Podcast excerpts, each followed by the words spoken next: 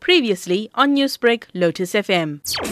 We are getting invaders and land grabbers. Over a thousand, they were in pockets of 300, 200 at a time coming into the uh, Silverglen Nature Reserve from all parts of Durban. It's just not the neighboring areas of the reserve that people are crossing over the river and just getting in. The current situation at the moment is that we have at least 50 people that are scattered in one section. So in total, we're looking at about 100 people that are scattered in different parts of the reserve. They'll destroying uh, all the uh, protected uh, flora and fauna. We're getting good support from Metro council to deal with it, but it's an ongoing battle. The damage is very, very great. Lots and lots of indigenous trees, old trees have been hacked down. They are setting the reserve alight. We've had duiker and some of our little mammals that we burnt. They are really destroying this uh, nature reserve. What damage was caused by the alleged land invaders to the homes of the residents in that area?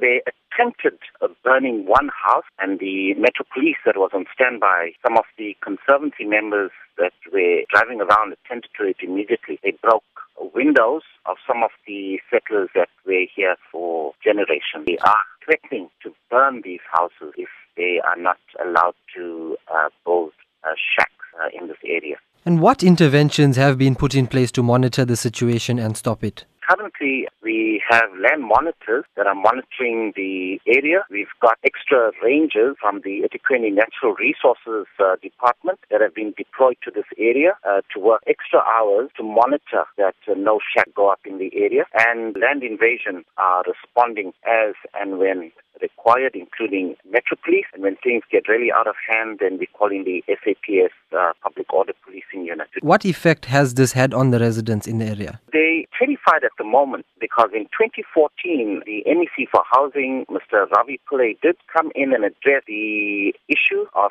relocating the settlers that were here. Since 2014 to now, these residents are totally lost because their houses were attacked in 2014. Drew a lot of media attention to the area, lots of publicity for politicians, but the people are still suffering.